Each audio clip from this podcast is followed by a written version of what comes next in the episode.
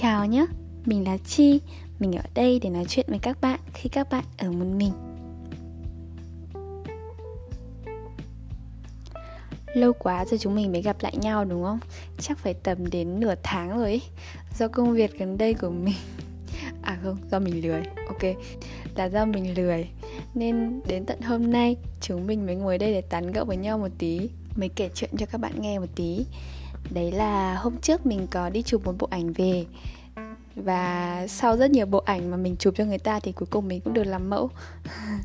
Và chủ đề của bộ ảnh đấy là một cô dâu mang theo một cái nỗi buồn man mác trong người. Không hiểu sao mình lại chọn cái chủ đề đấy nữa. Thế nhưng mà mình thực sự là đã rất tò mò về cái dáng vẻ lúc mà mình đội cái voan cô dâu lên, nhìn nó như thế nào. Có giống mẹ mình ngày xưa không? Hồi bé thì mình có một cái tập ảnh rất là dày của bố mẹ trong ngày cưới ấy. thì lúc đó mình xem, mình thấy mẹ mình mặc một cái váy cô dâu màu trắng. Ôi, bồng bềnh, rất là giống công chúa luôn, rất là đẹp. Và thế là cả tuổi thơ của mình ước ao được làm cô dâu. Thế là mình hay đòi mẹ là buộc cho mình cái khăn trùm lên đầu để mình, kiểu ngúng ngang ngúng nguội đi ra đi vào, kiểu, ngựa ngựa.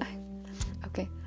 Cái tập ảnh đấy thì đến bây giờ vẫn còn thế nhưng mà nó đã vơi đi nhiều lắm rồi vì mẹ mình kể là hồi bé thì cứ vứt cho mình cái tấm ảnh đấy thì mình ngồi chơi cả buổi được không cần phải trông.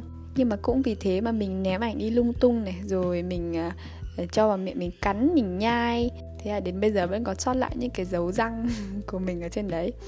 Và khi nhìn vào cái ảnh thì mình thấy có cả bố mẹ mình ở trong ảnh và có cả những cái dấu vết của mình.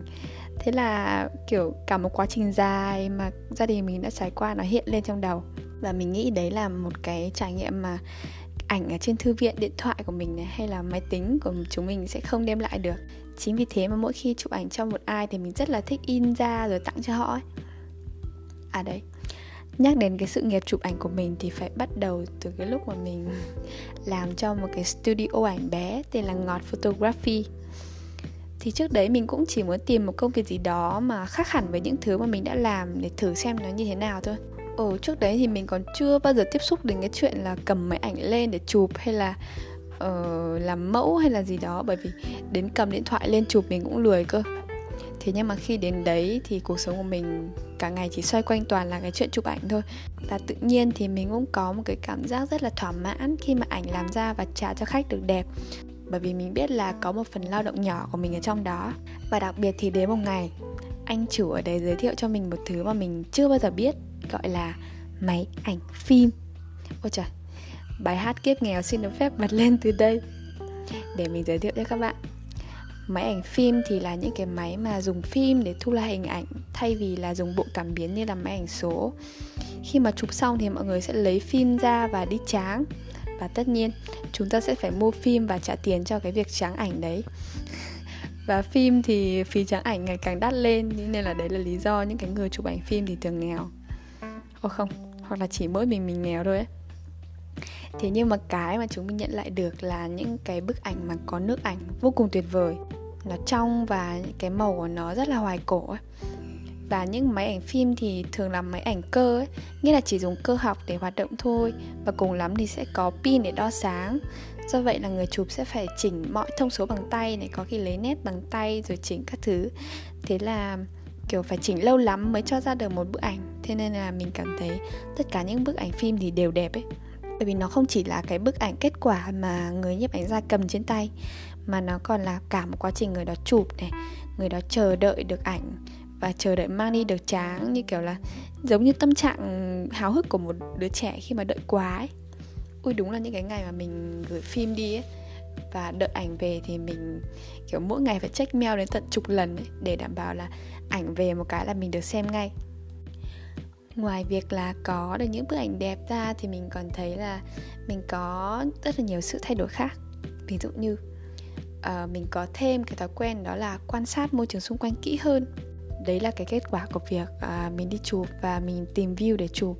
Thế là mình phải quan sát rất là kỹ có khi những cái mọi người không để ý thì mình phải càng phải tìm kỹ hơn. Và có những cái thứ trước đây mình chỉ thấy hơi đẹp thôi thì bây giờ mình thấy nó đẹp ơi là đẹp. Hoặc có những thứ trước đấy mình chẳng bao giờ để ý thì bây giờ mình có thể kiểu trườn bò ra công viên để chụp mấy cái cọng cỏ đuôi mèo ấy. Bởi vì lên ảnh nó đẹp thật sự. Đó mọi thứ cứ chậm lại này, enjoy hơn khi mà mình cầm một chiếc máy ảnh phim lên. Và không chỉ thế đâu, cái sở thích này nó còn giống như một cái tấm lọc ấy. Và những cái người điềm tĩnh này, những cái người biết tận hưởng cuộc sống và đôi khi là có cái tâm hồn thơ thơ, lãng tử thì họ lại đến làm bạn với mình qua cái sở thích chung là chụp ảnh phim. Mình cảm thấy đây là một điều rất may mắn. Thế nhưng mà lại không hề tự nhiên đâu nhá.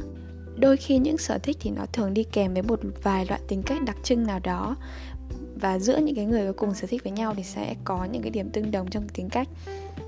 Ví dụ như là người nghe nhạc trữ tình thì thường nhạy cảm, mong manh, sống giàu tình cảm nhưng mà đôi khi hay buồn, vu vơ. Hoặc những cái người à, thích thể thao thì thường năng động này, hoạt bát và suy nghĩ tích cực.